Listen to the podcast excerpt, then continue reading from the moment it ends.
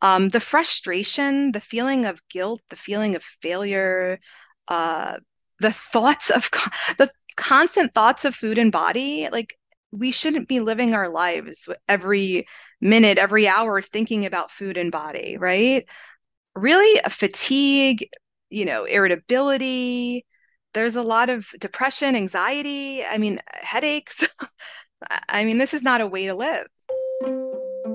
Welcome to the Thoughts from the Couch podcast. I'm anxiety treatment expert and licensed mental health counselor Justine Carino. I'm here to help you understand the root of your anxiety so you can create new habits that actually stick. Toxic behavior patterns, dysfunctional relationships, and childhood family trauma are all linked to the anxiety you experience. And that's exactly what we dive into on this podcast. Join me as I guide you through flipping the script on your negative thoughts, setting healthy boundaries in your relationships, and cultivating a self care practice that's as unique as you are. From my couch to yours, let's create your path to peace. Hello, lovely souls. I hope you are enjoying your day. Welcome to another episode of the Thoughts from the Couch podcast, where we dive into all things related to anxiety, mental health, and relationships. We are here today to talk all about disordered eating patterns. I made a friend named Lauren, Lauren Dorman, in a women's entrepreneurial networking group, and Lauren is here to talk all about disordered eating patterns. Now, I can tell you, I'm not trained in treating eating disorders, and I refer out when I come upon this in my practice because that training is really specialized, and you collaborate with a lot of registered dietitians and primary care physicians and other providers, and that's just not my niche. But I can tell you that I work with a ton of human beings that struggle with body image issues regularly, and they struggle with what we call disordered eating patterns. And I can also tell you, I see a lot of people in my personal life struggle with this. You, you know, listening to this episode, you guys will probably be like, oh, yep, I know a person that's struggling with that. Or maybe it's you. Maybe this is the episode that teaches you that you're struggling with disordered eating. So if you stay tuned, you will hear me and Lauren, who is a nutrition therapist and registered dietitian, talk all about this. Lauren has 20 years of experience with helping chronic dieters and individuals struggling with disordered eating habits. She works on a self care behavioral approach to healing one's relationship with food, body, mind, and themselves. She is going to tell you about her signs that you could be struggling with a disordered eating problem, pattern, behavior. I don't know what the right way to say it is. And tell you how you could start to work on this and start to correct it. So let's get into this episode so you can learn from Lauren. Hi, Lauren. Thank you so much for speaking with me today. Can you tell us a little bit more about yourself and your career? Sure. So, um, uh, my name's Lauren Dorman. I am a dietitian for 20 years now. So, um, this is kind of a special year for me.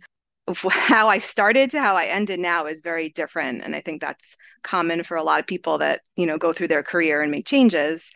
Um, I started as a registered dietitian inpatient in a hospital. And then um, I learned about um, nutrition therapy for oncology and heart disease and diabetes. And I really liked the aspects of diabetes management. So I went on to specialize in diabetes and got my certified diabetes educator about 15 years ago. So I worked a lot with women with gestational diabetes and adults with diabetes and children with insulin pumps.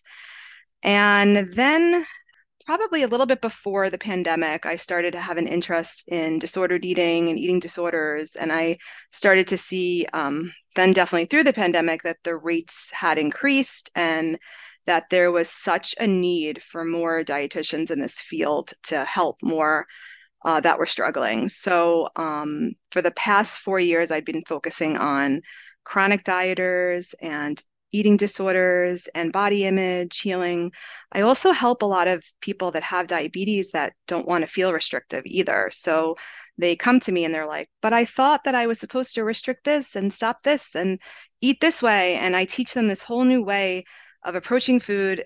Um, and they also improve their blood sugars. So it's a beautiful thing to see that they feel at peace with food and their health is improving. I mean, congratulations on 20 years. Thank you. That's incredible. Yeah. And as you're talking, like I can't help but think about how needed you are, right? So I don't specialize in eating disorders. I always refer out for colleagues that that's their training, that's their specialty. They work with a team of doctors and dietitians, right? Mm-hmm. But I have so many um, women that talk to me about some of these rules they make up in their head about mm-hmm. food. Like, I ate this for lunch, so I can't eat that for dinner. And I'm like, where did you get this rule from? And they don't really know. They kind of like, we don't know much about nutrition. Mm-hmm. And when we when someone's trying to lose weight and we're going to get into all this with disordered eating mm-hmm. you know, i mm-hmm. see a lot of women that look like they have disordered eating habits and they mm-hmm. make up rules i'm like you you've literally have made this rule up in your head you need to speak with a professional mm-hmm. that can guide you about like nutrition and facts mm-hmm. and what our body is doing inside we don't know that we, we don't get taught the right things no, I actually I put up a post I think a week or two ago on this and it was an inspired it was inspired by another dietitian and she allowed me to recreate it. When we need our toilet fixed in our home, we're going to call a plumber. When we need to get our hair colored or haircut, we go to a hairdresser.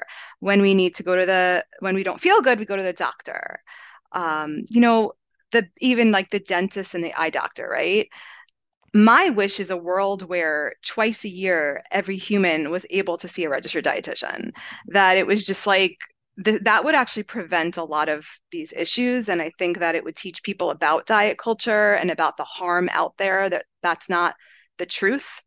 And the truth is the science and the research behind nutrition which a registered dietitian can teach you is needed by everyone. Um, you know sometimes parents reach out to me about their concern for their teenage uh, child and they'll say to me well my daughter thinks i'm overreacting and you know and i said there's one thing that you can do is you can tell your daughter that every person would benefit from talking to me it's not about you know it's just about understanding what health is, what nutrition is, what a good relationship with food and body is.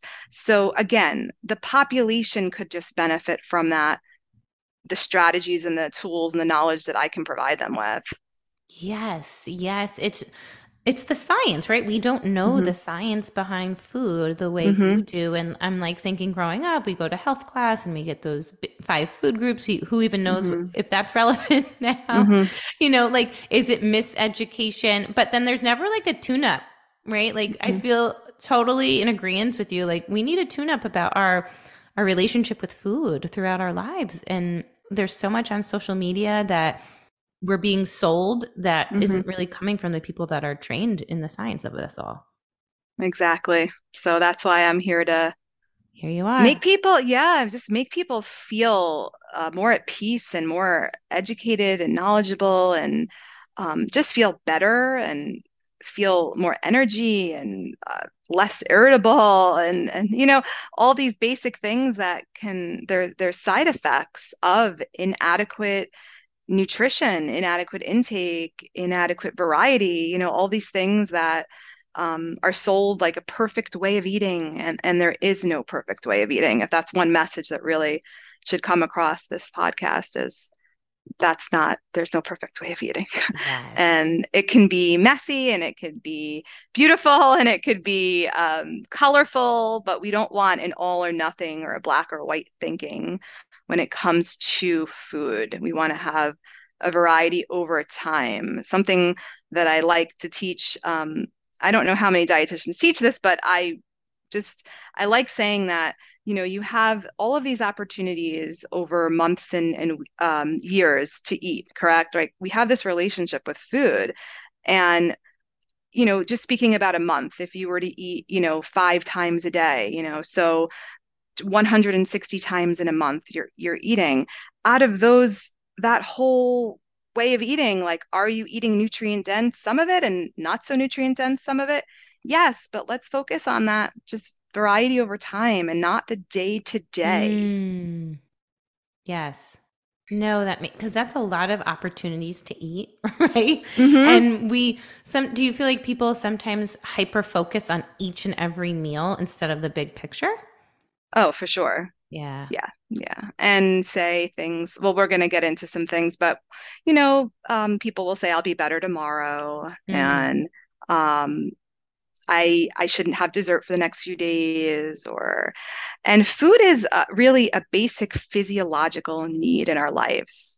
So training someone's brain to get rewired after you know being wired in this society that we need to be hyper focused on those calories and food and weight gain and all of this like our our system is just wired to be to think think in that way yeah. so I have to now rewire it an opposite way, right? That calories are a great thing. They give your body energy, they give your body nourishment, they make you feel good. Um, let's stop looking at the cal let's stop looking at the labels for those things. But we're taught that, so it's hard, yes. right? It's so much rewiring. It's like the same thing I do about like with anxiety and depression. Like we have to rewire our brain to have new beliefs around our mindset. Mm-hmm. You're doing the same thing. Our beliefs uh-huh. around food yeah, yeah. i'm create i'm creating a different set a new set of belief systems um, and i'm rewiring your brain to really reframe everything that you've been taught yeah. and i do a lot of questions a lot of where did you hear that what, why do you think that you know um, it's important to understand the, the the where and the why because you know, as you know this, Justine, your thoughts are not facts. Yep. So, you know, you you can now build this whole new reframe and then all these different thoughts and beliefs come into your life around food and body and it of course takes time and of course lots of patience but with the right guidance and the right framework um, you can feel so much better totally so let's get into this, right? So, how would mm-hmm. you define the difference between disordered eating habits mm-hmm. and an eating disorder? Okay, so disordered eating is really a descriptive phase, uh, phrase, and uh, an eating disorder is more of a is a is a diagnosis. So disordered eating is a range of irregular eating behaviors or habits um, that may or may not warrant a diagnosis. So I want you to think about this. How many diets are out there? So many.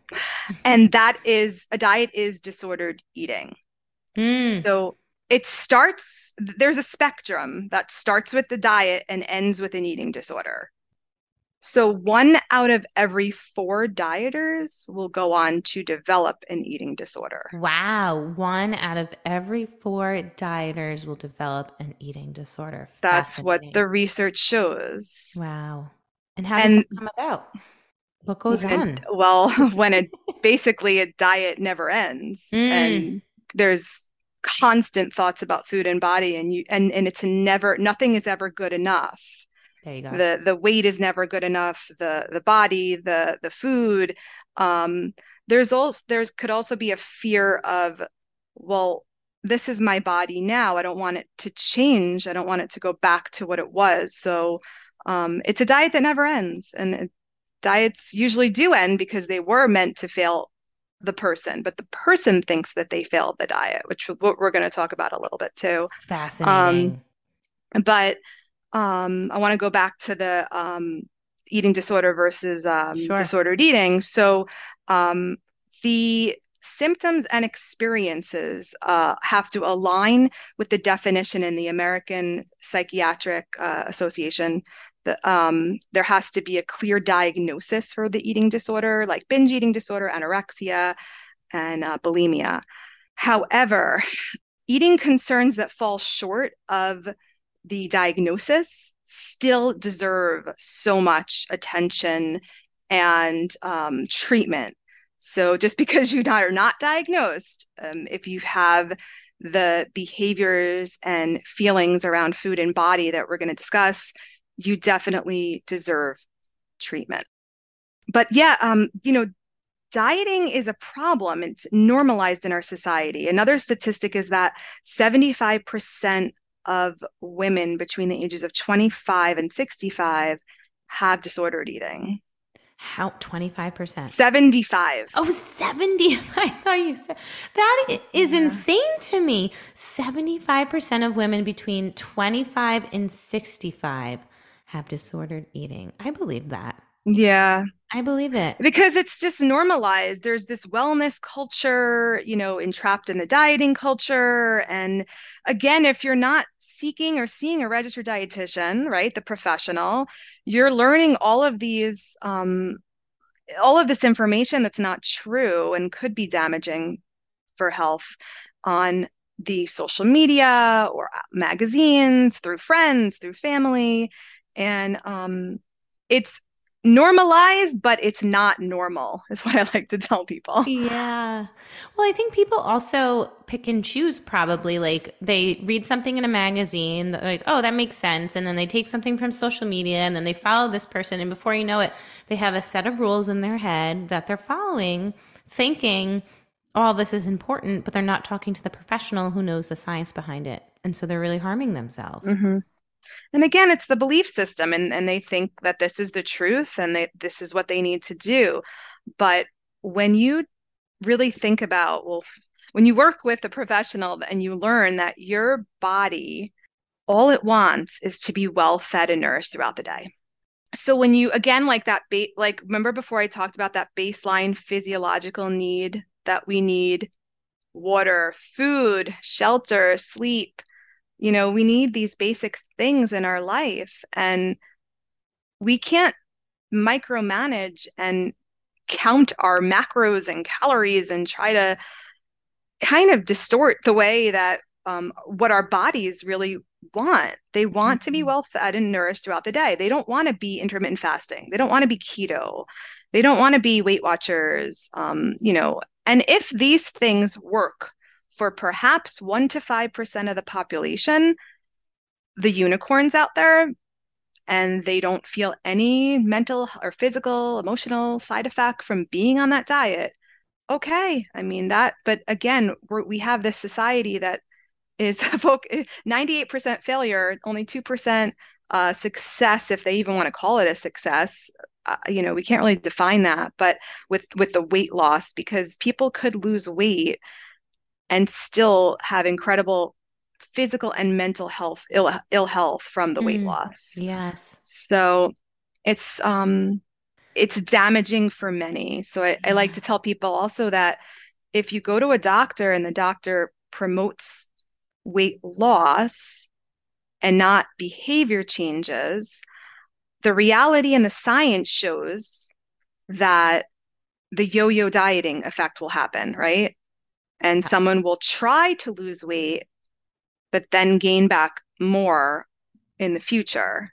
So yes. it's something called an increase in your set weight point over time from the restriction mm. binge cycle. So just being intuitive with food, the way we were born, is really the best approach to your health. But there's a framework to that and there's learning with that. You can't just say, "Oh, I'm just going to I'm going to learn how to do that." I mean, there's a lot that goes into it. There's probably so much that goes into it and mm-hmm. I'm like, "Oh, I want to know every detail of what that is mm-hmm. from you, but I want to I want us to focus on this. Maybe that's another conversation." But yeah, how do you think disordered eating impacts a person's mental health from your perspective mm-hmm. as a dietitian? So the biggest thing I would say, the struggle that that women, I always like to say, well, why did you reach out to me? What really made you want to sign up and get help? Um, the frustration, the feeling of guilt, the feeling of failure, uh, the thoughts of the constant thoughts of food and body, like we shouldn't be living our lives every minute, every hour thinking about food and body, right?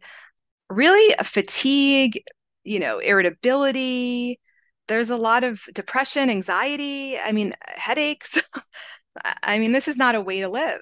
Yeah. And if you're on a diet right now and you were you didn't realize because I've had clients tell me this too, like I didn't know that my inadequate intake was affecting my mental health. There's a lot of people that will tell me that. So it's important for people to understand that Completely. when you're when you get your body well nourished um, you really do feel better, have less anxiety, have less headaches, have less of these side effects that that occur. But really, your brain space taking up so much time thinking of food and body is probably the number one uh, sign. Um, another important thing is that that brain space taking up food and body could happen in any body size. So we don't want to, there's no look to a disordered eating, you know, and only 6% of, of eating disorders are underweight. So 94% of people that have eating disorders right now are not underweight. So please yeah. take a note for that because when you compliment weight loss, that could could cause disordered eating or an eating disorder. I feel like so many things I'm thinking. One is girls, like college girls, high school girls, 20 something, any, at any age, it's a compliment to be like, oh my God, you look so skinny. Like, you look mm-hmm. so good. You lost so much weight. And people glow. They love mm-hmm. that. And then B, the preoccupation with body and new and food intake is what I see, right? So mm-hmm. from like the therapist point of view, it's people become so preoccupied and it takes up so much space as you're saying mm-hmm. like i have to think about what i'm eating every meal and i have this guilt if i eat a certain food group mm-hmm. or you know consume a little too much or have dessert like there's so much guilt that people mm-hmm. then punish them for with the restriction and then mm-hmm. they have the binge and then there's the guilt the other side of the guilt of the eating too much again and it's such it's such an unhealthy cycle it sure is. And then once sure you're is. it takes it takes time, but you you can get out of that cycle. A lot of the cycle is for some people it's a coping mechanism in their life, you know. Um, they're they're feeling uncomfortable in their body and then they're coping in a way uh, of restriction or binge or or however um, not a good behavior with with food. And the person has to, you know, be the one to to dis- there's a lot of people that won't seek help because they're just comfortable in their in their ways of right not yes. wanting to get outside that comfort zone of maybe they do feel that it's hard work and or or that they'll be judged or that they have to meet goals and you know there there's no I see people I hear people there's no judgment everything is based on intentions and and just really just a lot of eye-opening uh, moments for a mm-hmm. lot of mm-hmm. people and um, there's no rush. It's a journey. It's an experience. It's just life. Yes. so that's unlike a lot of things out there correct? Like all these other programs out there are, are very very different than the experience you will have with me. Yeah totally. or with registered dietitians in general. Hey did you know that there are five different types of people pleasers Throughout my over 10 years of experience as a licensed mental health counselor, I have noticed five different types of people pleasing archetypes based on how you were raised, your life experiences, your early childhood relationships, and trauma. I've created a very simple two minute quiz to help you discover which type of people pleaser you are, and you can get custom feedback within a minute so you can start implementing real changes in your relationships and in your life to reduce your anxiety and people pleasing tendencies today. Go check it out. You can find the link in my show notes. Now let's get back to the show. So let's go into it. You know, we were talking at one point about these signs that you mm-hmm. observe mm-hmm. in people that are, you know, victims of disordered eating. So let's get into this because I'm dying to hear these signs. I think will help mm-hmm. me so much with some of the clients I work with. Um, so what's the first sign that mm-hmm. someone is experiencing disordered eating sure so we did we did bring it up before um, we'll go a little bit into it but the constant thoughts about food now when you have constant thoughts about food, it actually means that your body's hungry. And they've that's like duh, right? yeah. Um, not well, yeah. Eh, not at first. People are like, "Really? Like, I'm I'm hungry. I didn't think I was hungry. I didn't feel hungry." Oh, interesting. So, um, yeah, and there's studies and research that shows like your brain is is like, where when am I getting my next meal? You didn't feed me enough, or you didn't feed me at all. Yeah. So you shouldn't have a normal relationship with food, a healthy relationship. You're not always thinking about your next meal, your your next snack. You're thinking about or or you're feeling cravings a lot. You know, I mean, this is that's not normal. A normal body that gets a variety of food and is well nourished isn't going to be constantly thinking about food. So that's a really an eye-opening one. Like, wow, I'm hungry, but I didn't feel hungry. But yeah, it's been how many hours since you ate or you didn't eat? Your body is hungry. Well, that's a question I have for you because I have a lot of people say that to me like, well, I don't get an appetite until like 5 hours into my day, but I'm thinking about my food. What what's that about? Why don't they have the appetite? because that's actually part of um, one of the top. T- I, I could go into it next. So it's Perfect. you can't you cannot connect to your hunger or fullness signals that your body sends you. So you may not even feel hungry because your body does not trust that you feed it. Wow. Yeah, that's so that could be the next one that we we talk about now. So Yes, let's um hear that. oh, I'm not hungry. So why am I going to eat breakfast if I'm not hungry? Well, if you start eating something in the morning, right, consistently over the next few weeks ahead, your body will send you that hunger signal eventually. There's so many people I work with, and I'm like, I want to check in with them three weeks later. And they're like, Yep, I'm feeling that little bit of hunger in the morning now. And that hunger is health. That hunger is a great physiology. That hunger is your body trusting you again.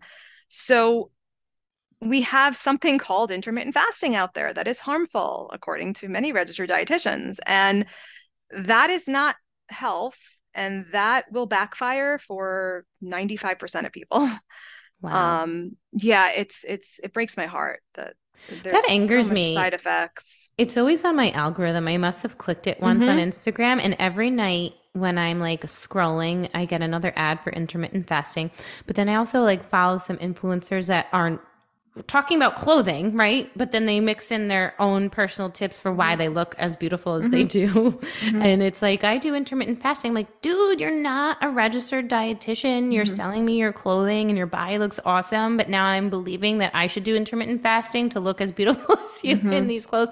And, you know, we all go through this process. Yeah. And intermittent fasting is part of diet culture. They're making money off of our insecurities. Um, Yep. Eh, you know, and it's not health.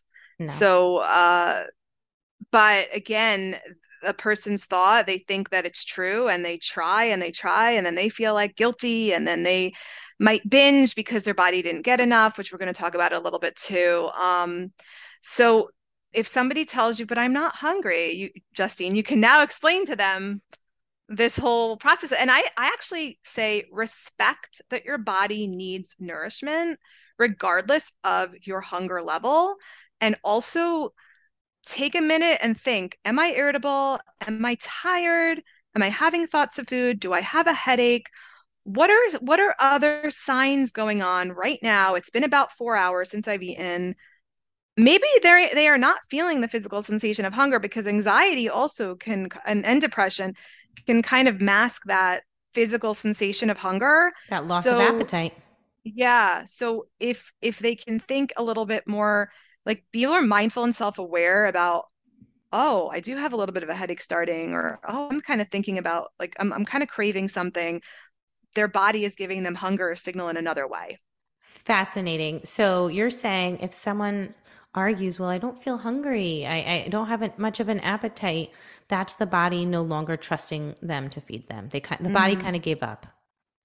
Yeah, Wow. I, I know. And and then when you do feed your body regularly, at least every three to four or five hours throughout the day, um, and you you're eating a minimum four times a day, you know, four to six times throughout the day your body will will have a sensation of of hunger Yeah. and you'll and and they'll learn um you know do sometimes people eat you know a heavy meal and feel pretty full and stuffed after and maybe that they won't feel hunger for another five six hours? Perhaps and that's where intuitive eating comes in and I say okay so think about that meal. Do you think you would have felt physically better if you had eaten something less uh, amount off of that plate? And they're like yeah i wouldn't have felt as uncomfortable but i say but that's okay you were at a celebration or you were you know wherever you were or you were just at your house and you were enjoying your your dinner. Um, it happens from time to time but you then begin to learn like ah so real health is feeling hunger every two three four hours. And and if you don't feel it and you think back to your other meal or your other snack and you did kind of feel uncomfortably full after it which could happen if you were if you if you restricted right and then you were all of a sudden you you you were your body wants food so it, it, if you restricted and you think that, oh, I didn't have the motivation or I didn't have the discipline. No, your body needed that food, needed that amount of food to feel to function. to function, to carry yeah. on the day. Thank mm-hmm. you, Lauren. That makes so much sense. All right, yeah. so we ha- we've gotten to about two of them. What's another yeah. myth? Okay, so we could or talk sign. about yeah, so going to bed and telling yourself I'm going to be good tomorrow and or I'll be better on Monday, or that you have um, cheat weekends or or cheat meals and things like that. Um, that's not health. You should be able to have a variety and whatever you want to enjoy during the week as well. Yes. So that's a big one. And then if somebody says like, "What's your favorite food?"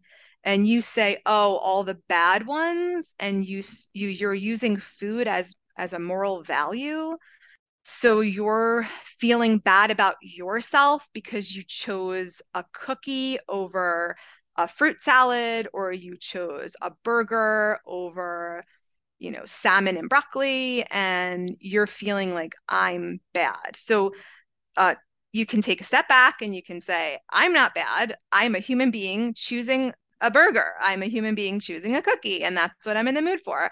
And over time, you make choices of both. Sometimes you're in the mood for salmon and broccoli and sweet potatoes, and sometimes you're in the mood for a burger and fries. And that's that is health. That is not health. always not always choosing the nutrient dense food, but choosing a variety of it and not saying I am a bad person because I chose this food. So the You're, shame that follows, yeah. people start mm-hmm. to feel shame for, because of what they're eating. I'm so ashamed. I'm such a bad person because I eat these quote unquote bad foods, which mm-hmm. is also that like all or nothing thinking like these foods are the good foods and these foods mm-hmm. are the mm-hmm. bad foods. Yeah, and what society really teaches us, right? Like how many times have people heard stay away from chips and and cookies and cake and you know, I mean that probably is is by family, by friends, by social media, right? It's all over. Like, and we do it to our kids. Like, as you're talking, I'm thinking about how I talk to my kids. Like, you already had so many sweets. That's not good for you, right? Mm-hmm. Like, we we don't know what we're talking about trying to right. talk about so i i do fam I, right and i do family uh, nutrition sessions where we learn the right language around food. So like an example would be like you know you can have the thought of wow my kids had a lot of sweets it's really bad. Like you can have that thought just based on our wiring but then you could take a step back and say hey these are the choices that we're having right now. We're having, you know, and you can choose some nutrient dense foods and you could say, we'll have that tomorrow or we'll have that so that you're not putting a moral value, but you as the parent are deciding like that you felt that they had too much of sweets or sugar. Mm-hmm. And now, but you're not saying you've had enough junk. That's bad for you. Uh, let's eat healthy. Like there's different language that you mm. can use you know because your child also won't feel so great if they it all comes yeah. down to that too. So you could say like um let's choose foods that are going to make us feel a little bit better for the rest of the night and we'll have that food tomorrow. So like you're still you're not saying because some children might say like oh my gosh i'm never going to have those again because the way that my parents parents anxiety about food right? Yeah. um can definitely lead to the child's anxiety or, or even the child's now preoccupation with that food and the food now glitters and sparkles to them more. So true. So I like the language you use, like this is the choice on the menu tonight, something like mm-hmm, that. Mm-hmm. we can also, have that you, tomorrow. Yeah, I've also had a lot of parents, um, because I work with both children and adults, and I've had parents like basically just put out snack plates, not ask their child, what do you want to eat, but they put out what they want to provide them with. And it's up to the kid to decide whether or not mm-hmm. they want to like eat it. Three or four different choices on there. Yeah, it's a great idea. I love that. So it's all there and available to them. Yeah. So that was Ooh, the food you. morality. Yeah, you're welcome. I, will definitely send you some like I could send you my workshop on. Uh, yeah. Uh, it's um titled um redefining the next generation's approach to health. I love that. I want to participate. Yeah. Yep. Send me the info. I will. All right. What else do you have here for us, Lauren? Okay, so I guess this is kind of part of what we just talked about. We're worried that a bite of a favorite food is going to turn into a binge. So mm. you eat, you have this like physical or mental restriction, right? Uh, about that specific food, and your thoughts are, I'm bad and I shouldn't and or or I should be doing this and then um you feel that you you feel this like loss of control around food or you feel that you're food addicted but what I like to tell many people is would you be addicted to um you know air? Would you be addicted to you know because it's like physiological need right? If you are underwater and you come up out of the out of water and your breathing right is really really heavy you're not addicted to air right this is from from Evelyn Tribole who wrote intuitive eating she used that analogy you're not addicted to air right so you are if you could be surrounded by food variety of food, nutrient, non-nutrient dense, and you be able to make that decision about what am I in the mood for? What sounds good? What amount is going to feel good in my body? What amount's going to feel satisfying? There's so many people that think they're addicted and they're not at all. They just have the restriction mentality. It's a it's a rule that they make, right? They're, Mhm. they're restricting, The rules are mhm. and the rules are messed up for them. And then another one would be your mood influences how you feel.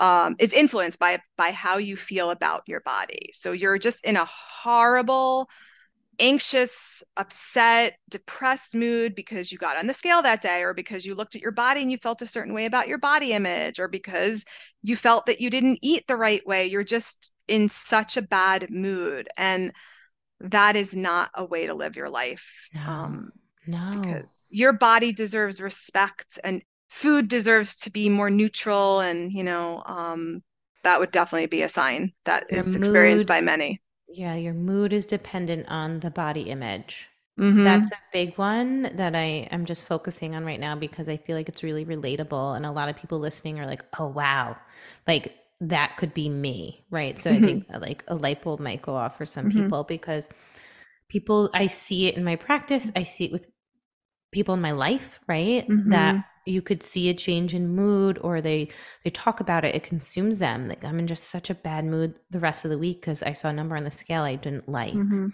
and that is upsetting. Yeah. Yeah i mean 70% of body weight is genetic so we are lied to about how much control we have over our body size. 70% is genetic?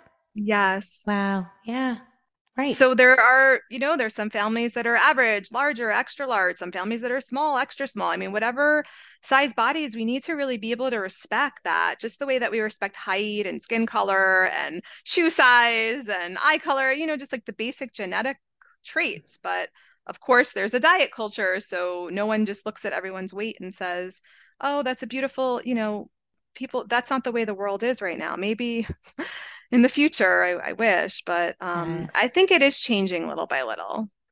so and i'm also thinking if 70% is genetic that's a lot out of someone's control about Mhm. their body type and the more people feel out of control the more they try to control and then people try to control it with the food and then Mhm. that leads to these cycles of disordered eating So it's like some people are just chasing this body that they'll never have their body does not want to be that way. Their body wants to be where it is or wherever it's going to go in a process of healing, you know, now.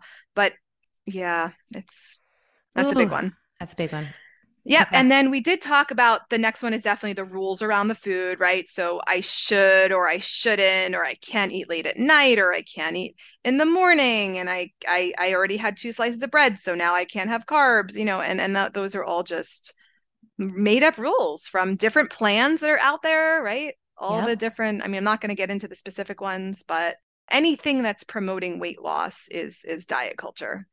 So Yes. I, I don't focus on weight loss. I focus on habits and behavior changes and emotions and thoughts and feelings around food. So it's really important. I was just gonna you answered my question because I was like, okay, if it's not a focus on weight loss, what is the focus? So the focus Mhm. is habits and behavior change around food. For sure. And wherever a person's body goes in the process of that is where it goes, whether you lose, maintain, or gain. And we don't know. We don't know where your body wants to go. But what we do know is you will feel better and you will be Mhm. healthier and your blood work will improve and you'll be in a better place mentally and physically. Yeah, yeah. And that's what we really want. What are your thoughts on like people changing their diets drastically to like fix or help a medical condition? Like I'm thinking of like celiacs, right? They can't eat Mhm. gluten. So, Mhm. yes, they have to avoid that. Or like diabetics, they have to change some of Mhm. their diets too. Like, so I have Hashimoto's, which is Mhm. um, an autoimmune disorder. Attack my, my thyroid attacks itself. Blah blah blah. And I came across the book that was like you can reverse this and correct it by doing this three month program, and it's so highly restrictive. And i'm like Mhm. ah i don't even want to do that. This is like no no thank you. But then i'm like whoa what if it reverses my hashimoto's and i no longer have this autoimmune disorder. So what are your thoughts on food and Mhm. the relationship to um, medical Me- medically yeah sure. So um you would still need to medically like just like if you have an allergy you know you'd have to restrict that food. If you have diabetes there's a different approach to food but there's really no restrictions um but Right. yeah i mean there's some medically medical issues that require you to modify your diet in a way to make you feel good right Yeah. so if you let's say, um, Justine, you like read that book and you were not feeling good because you were feeling stressed and you were feeling tired and you're, or I I don't know, or you were feeling overwhelmed by that's not health then. So right there has to be an intuitive approach along with um, a medical uh, and and the word the word diet though means a way of eating. So if I Mhm. say the word diet, it really isn't diets. Mm, So um if you have to had to diet for the medical treatment, it would have to be in a way that you still had variety and you still felt at peace and you still felt good. And there is Got a it. way to definitely do that with with all medical uh, diets. Yeah. totally okay no that's helpful Yeah. i'm Yeah. selfishly using you right now to help me with my personal Right. I mean, do you think that reading that book and trying to do all those restrictions um felt good to you? Like that would be like a question or like Right. felt or feel like or relaxed like yeah yeah yeah. totally, And again, it's th that those are all part of diet culture. Um if you were if you did that and you had no side effects that we talked about today, then it would work for you. Yeah, if it But fell for- in line with that, yes. For most people, I don't think it would. It wouldn't yeah, it wouldn't be the best approach. It would So- cause anxiety and stress for a lot of people. Just to think, I mean, in this book, it's highly, highly restrictive. I'm like, oh my Yeah. God, like, how does one survive getting through a week of that? Yeah. So, yeah, off I- the bat. I think some of those things also cause binge eating because Mm-hmm. you're you haven't had these foods that that you used to have and you have that mental and physical restriction and then all of a sudden when you get a hold of it you have an amount that doesn't feel good because you know that you shouldn't or can't have that. That makes sense. Yeah. And then you give in.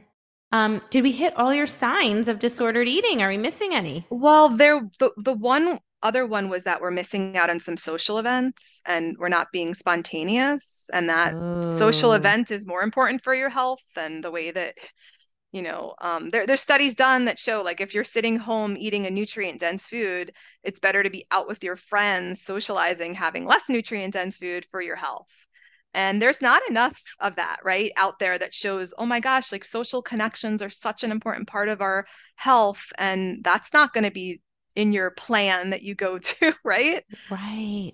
This is so real because I have had women say that. Like I I decided not to go to the birthday brunch for my friend because I've been on such a strict diet and I knew mm-hmm. I would cheat and that would feel mm-hmm. uncomfortable, so I sacrificed, you know, and it's good that I have so much work to do because I get out of the social drinking on the weekends, right? So I've had college students say that those exact words to me like they they miss out on the social events but they feel like it's validated because they stick to the quote unquote diet, which is so sad.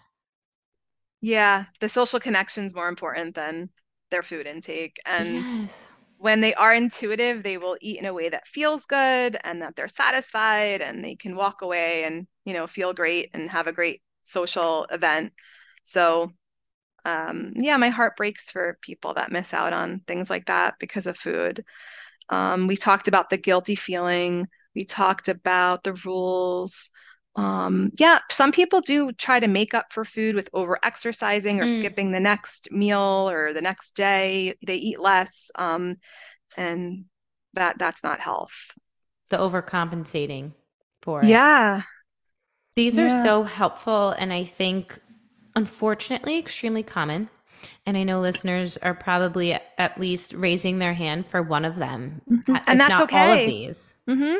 Yeah. So then, what do we do? Like, let's say we're a listener and we're like, "Wow, this is me. Hello, mm-hmm. I have some mm-hmm. disordered eating habits. What do they do from here?" Mm-hmm. Well, the first step or the first thing that is just um, kind of compassion for themselves, like understanding, like okay, like there's nothing wrong with me. That society and culture led me to do all of these things. Society and culture led me to feel these this way, that all the things that Lauren's talking about. And I don't need to be fixed. Society needs to be fixed. Mm-hmm. And I just need to understand how to have a better relationship with food in my body little by little. Um, they can start by reading the book Intuitive Eating that would be a great place. Um, I mean, if any of your listeners want, I do provide a free guide on 10 intentions for health. Amazing. And it's like nice and simple. And um, I mean, if you wanted to link that or to the Definitely. podcast, I would I would love to have your listeners just, you know, have a little basic guide on that. Um, but they really have to think about do I want help? Is this really affecting my day-to-day life? Am I do I feel is my mood affected? Am I irritable, fatigued, um, headaches? Am I giving up, you know, some joy with friends or family because of this? And um, they need to think about what kind of life they want to live moving forward around food and body and um, how if they continue in this route how is it going to harm them mentally and physically? Um, but they everybody has to understand that it's normalized but not normal to struggle with food and body for most days. Yeah yeah. you know um so again that compassion piece but you want you want a better way of living this life you know I mean, it's so exhausting to be yeah, it is attached to this, to these rules and these thoughts and preoccupation with this. It's tiring and it's not really living your Mm-mm. best life. It's not. I mean, yeah. and like the the things that clients say to me, you know, like I finally know, you know, how to eat a variety of food and what meals and snacks are supposed to.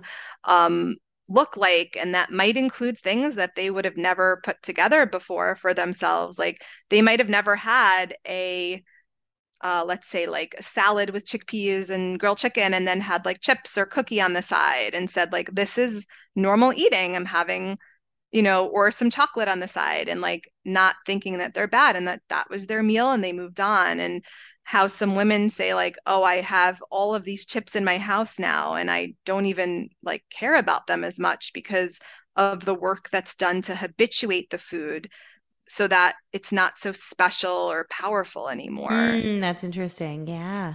Oh yeah, yeah. but the so, best is just feel you know people just feel more at peace in in with food and they just feel um, that they don't have the constant thoughts anymore. Um, and they're enjoying their life more with friends and family and they're actually feeling more relaxed and calm around their family and, and kids and yeah so that's those are huge. So you're saying it's possible like i imagine people listening being like wow i could really live a life where i'm not consumed with these thoughts and feelings of guilt around food i can be more present and you're saying yeah yeah you can. For it's sure. possible mm-hmm. this is amazing so you know last question for you before we wrap up what does it look like to work with a dietitian for people that have never done it before? Like, what do they expect? How do you help them with these types of struggles? Sure. Um, so I actually have, I knew you were going to ask me this, but my nutrition myth busting little basket. So love that. The first thing we do is we have to bust all of these myths. Fasting is healthy for your body, myth.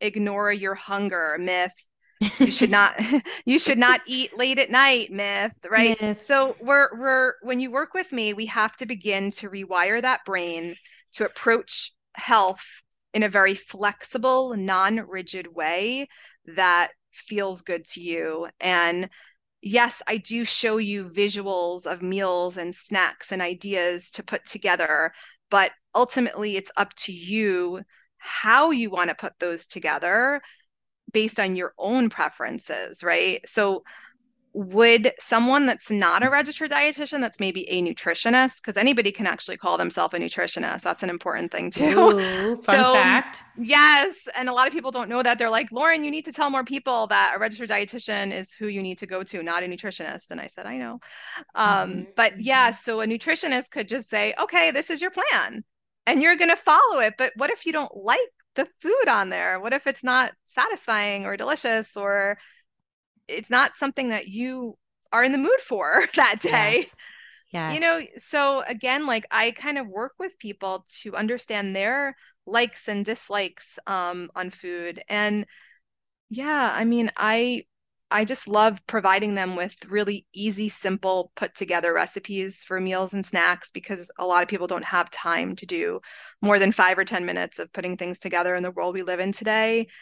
A lot of working with me too is um, talking about nervous system regulation and self awareness mm-hmm. and um, self respect, self compassion. But um, that's a big piece that is missing in any diet plan. There's no talk about how are you feeling? What do you need? Are you feeling hungry? Are you feeling uh, anxious or bored? And that's why you're going for the food, you know? So that I do a lot of that because people are like, wow, I'm so much more self aware and mindful now than I ever was around food and my body. Well, you sound and, so much more supportive than like these rigid diets that are like yeah. you do it or you don't. And if you don't have results because you didn't follow a diet, right? You yeah. you check in on the human being that's yeah. doing this. But again, that diet plan was created to fail the person so they get more customers. so because the biology can't follow a plan wow, for long term.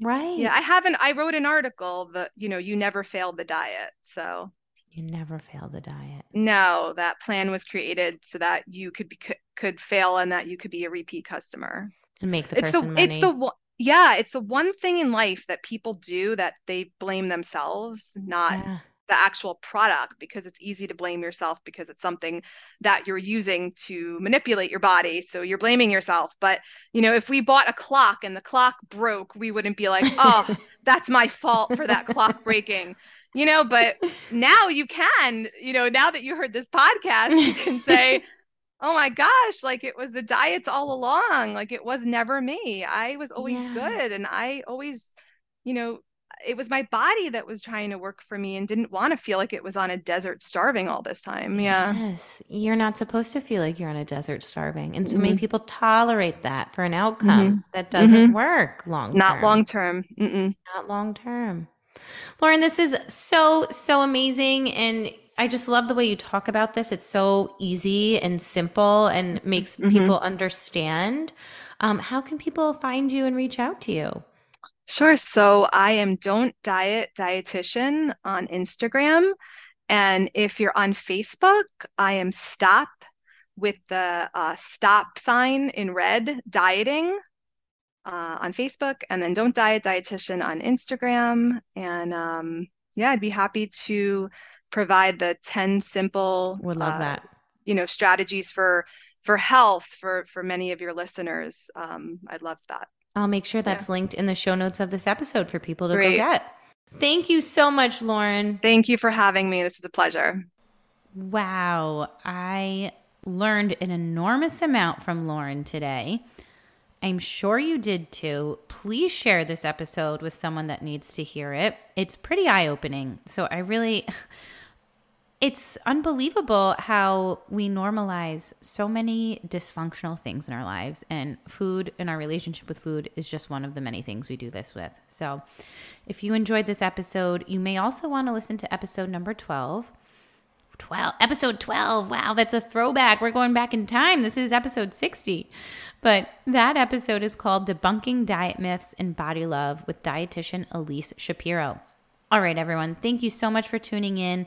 Please leave a review so I can get this podcast out into the world so more people can feel supported on their mental health journeys.